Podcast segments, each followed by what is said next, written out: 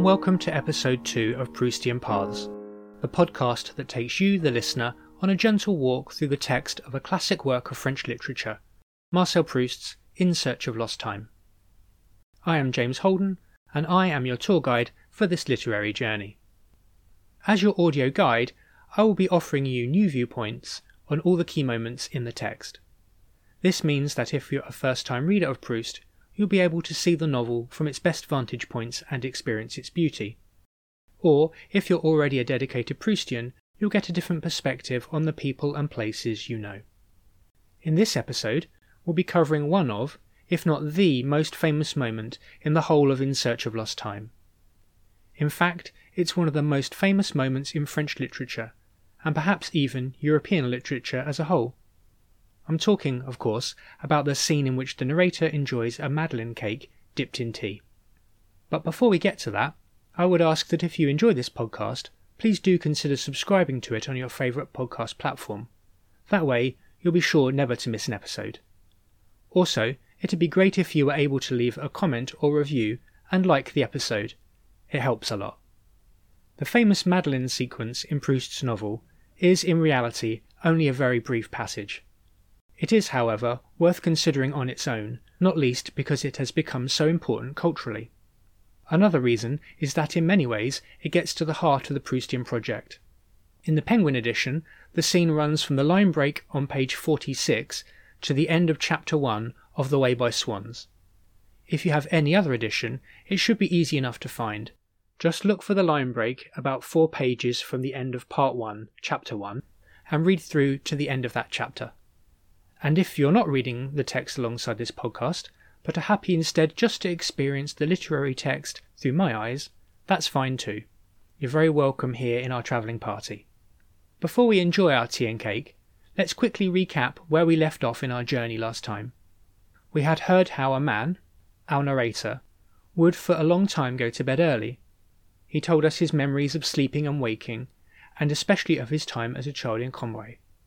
He recounted one occasion in particular when he was refused his usual good night kiss from his mother because their neighbour Charles Swann was visiting, and highlighted the trauma this caused. So that's where we are.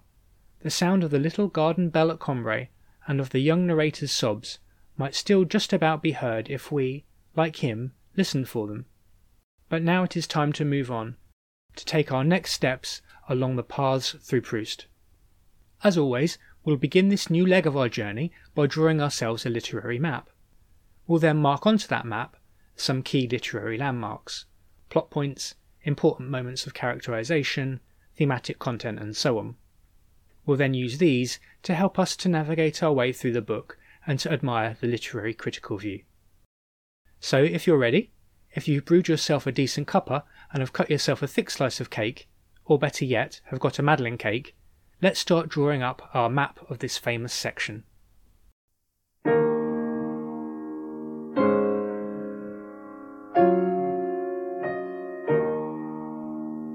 The Literary Map The narrator returns us to that time in the past when he went to bed early, the time referred to at the beginning of the novel. He restates how, during this period, he would lay awake and actively recall his memories of Combray and how these memories only consisted of the drama of the goodnight kiss. He says on page 47 Everything about Combray that was not the theatre and drama of my bedtime had ceased to exist for me.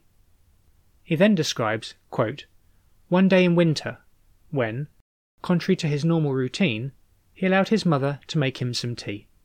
He recounts having a spoonful of this tea into which he had placed a small piece of Madeleine cake, and how, upon tasting it, something incredible happened. He describes suddenly feeling as though all the daily worries of life were gone. He takes more sips of the tea and cake, but finds that the feeling only weakens. Instead, he concentrates on himself. He covers his ears and then uncovers them, hoping to aid the discovery. He then realizes what is happening. It is, he says, a memory of an identical moment which seems to have come back. Specifically, it is the memory of having a Madeleine cake dipped in tea in his Aunt Leonie's room at the family house in Combray when he was young. the narrator states that when he experienced this moment of recollection, unconsciously and in a way that was totally unanticipated, it was a moment of profound joy.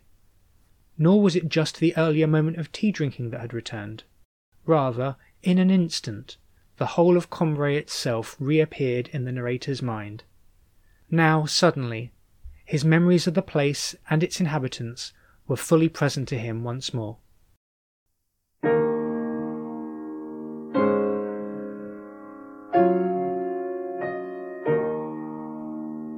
Literary landmarks.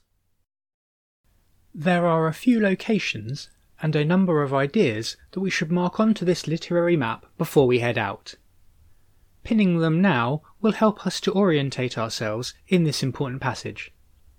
Firstly, there's the Combray the narrator remembered consciously before taking his tea and cake, a place, so he says, plunged in darkness, where only a few specific locations are illuminated. Then there's the Combray that emerges from the cup of tea, full and complete, no longer in darkness and empty, but fully realized, light, mappable, and populated. Between these two places, which occupy the same geographical space but different temporal locations, or different places in the activation of the narrator's memories, there's the moment he takes the tea and cake. This suddenly transports him through a relationship between the two identical moments, the two identical sensations, to his Aunt Leonie's room in Combray. Within all this, it is worth marking the following ideas. There's the opposition, set out here for the first time, between conscious, deliberate, and voluntary memory on the one hand, and involuntary, almost accidental memory on the other, the latter being the kind of memories that are shown to be recalled by the tea. Secondly, I'd like to highlight the idea that the past, gone and forgotten, nevertheless remains in objects that we may stumble across. There's the effect that the returning memories have upon the narrator, what it makes him feel.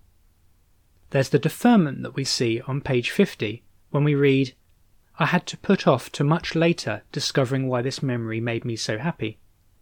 And finally, brilliantly, there's the image, so famous now, of Combray appearing out of the cup of tea.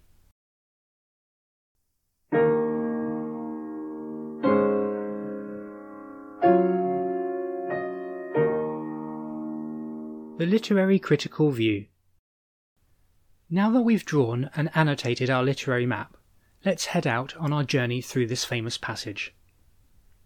We begin this sequence with Combray, and with the narrator's memories of the place at the time of his going to bed early.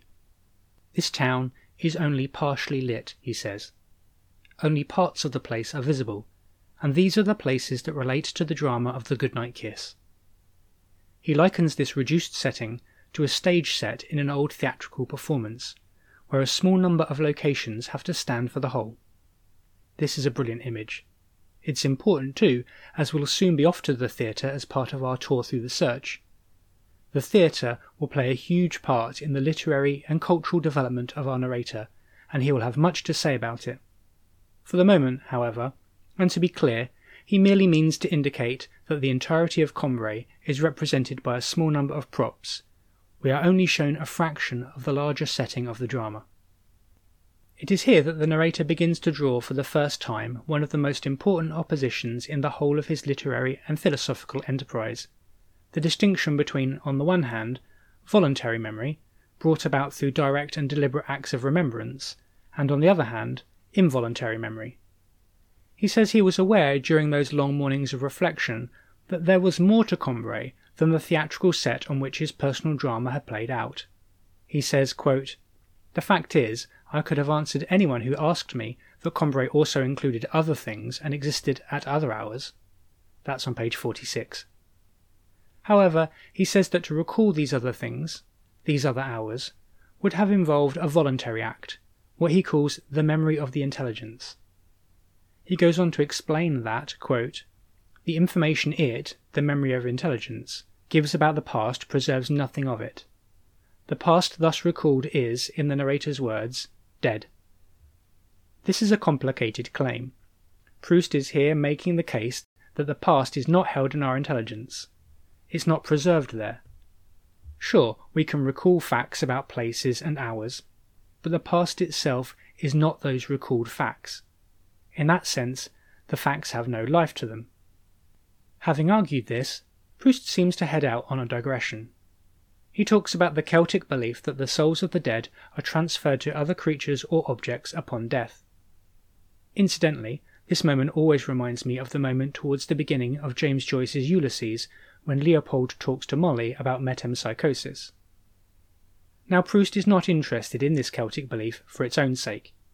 Instead, he mentions it as a way of introducing his own theories about the preservation of the past, the way it passes out of itself and into other things.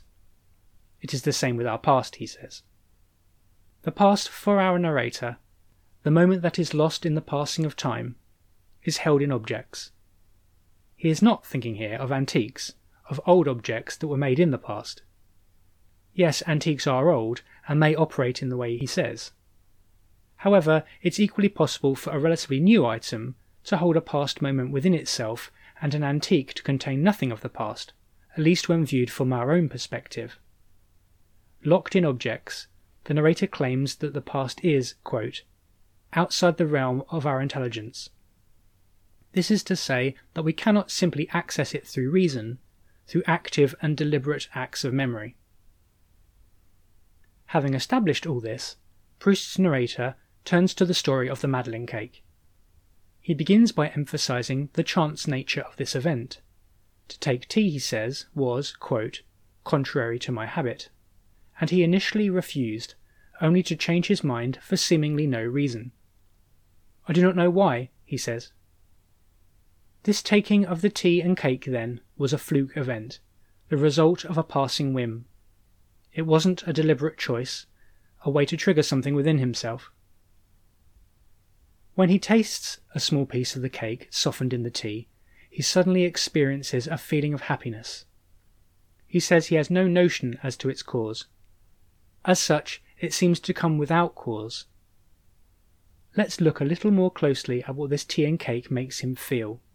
He says, quote, I had ceased to feel mortal. This is extraordinary, is it not? This man, who had felt sad, tired, and old, and who would listlessly dream of his youth, now suddenly he no longer feels mortal simply because he has, entirely on a whim, decided to have a piece of cake dipped in tea. What strange cake is this? What strange power does this tea possess? In fact, the narrator reveals that this power does not lie in the food or drink.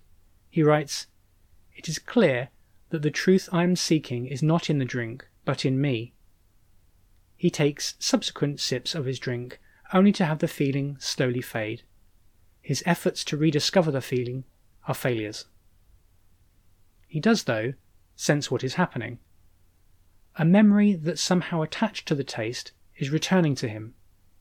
Then suddenly it makes its full return, he knows what this memory is. It's of his time in Combray when he was young, when he had a Madeleine cake dipped in tea with his Aunt Leonie. This is something that he had completely forgotten. It was a moment that existed in a past that was completely lost to him. But why does he experience this memory now? Well, he is clear about that. He writes This memory, this old moment, which the attraction of an identical moment has come so far to summon, so this past moment has been called forth by an exactly identical moment in the present. The two have joined up. And with that, the narrator remembers Combray. Not just the stage set for the tragic drama of the goodnight kiss, but the entire town. However, we should note that this town, which is no longer reduced to one setting, one room, one set of props, is still theatrical. The narrator says it came like a stage set to attach itself to the little wing opening onto the garden.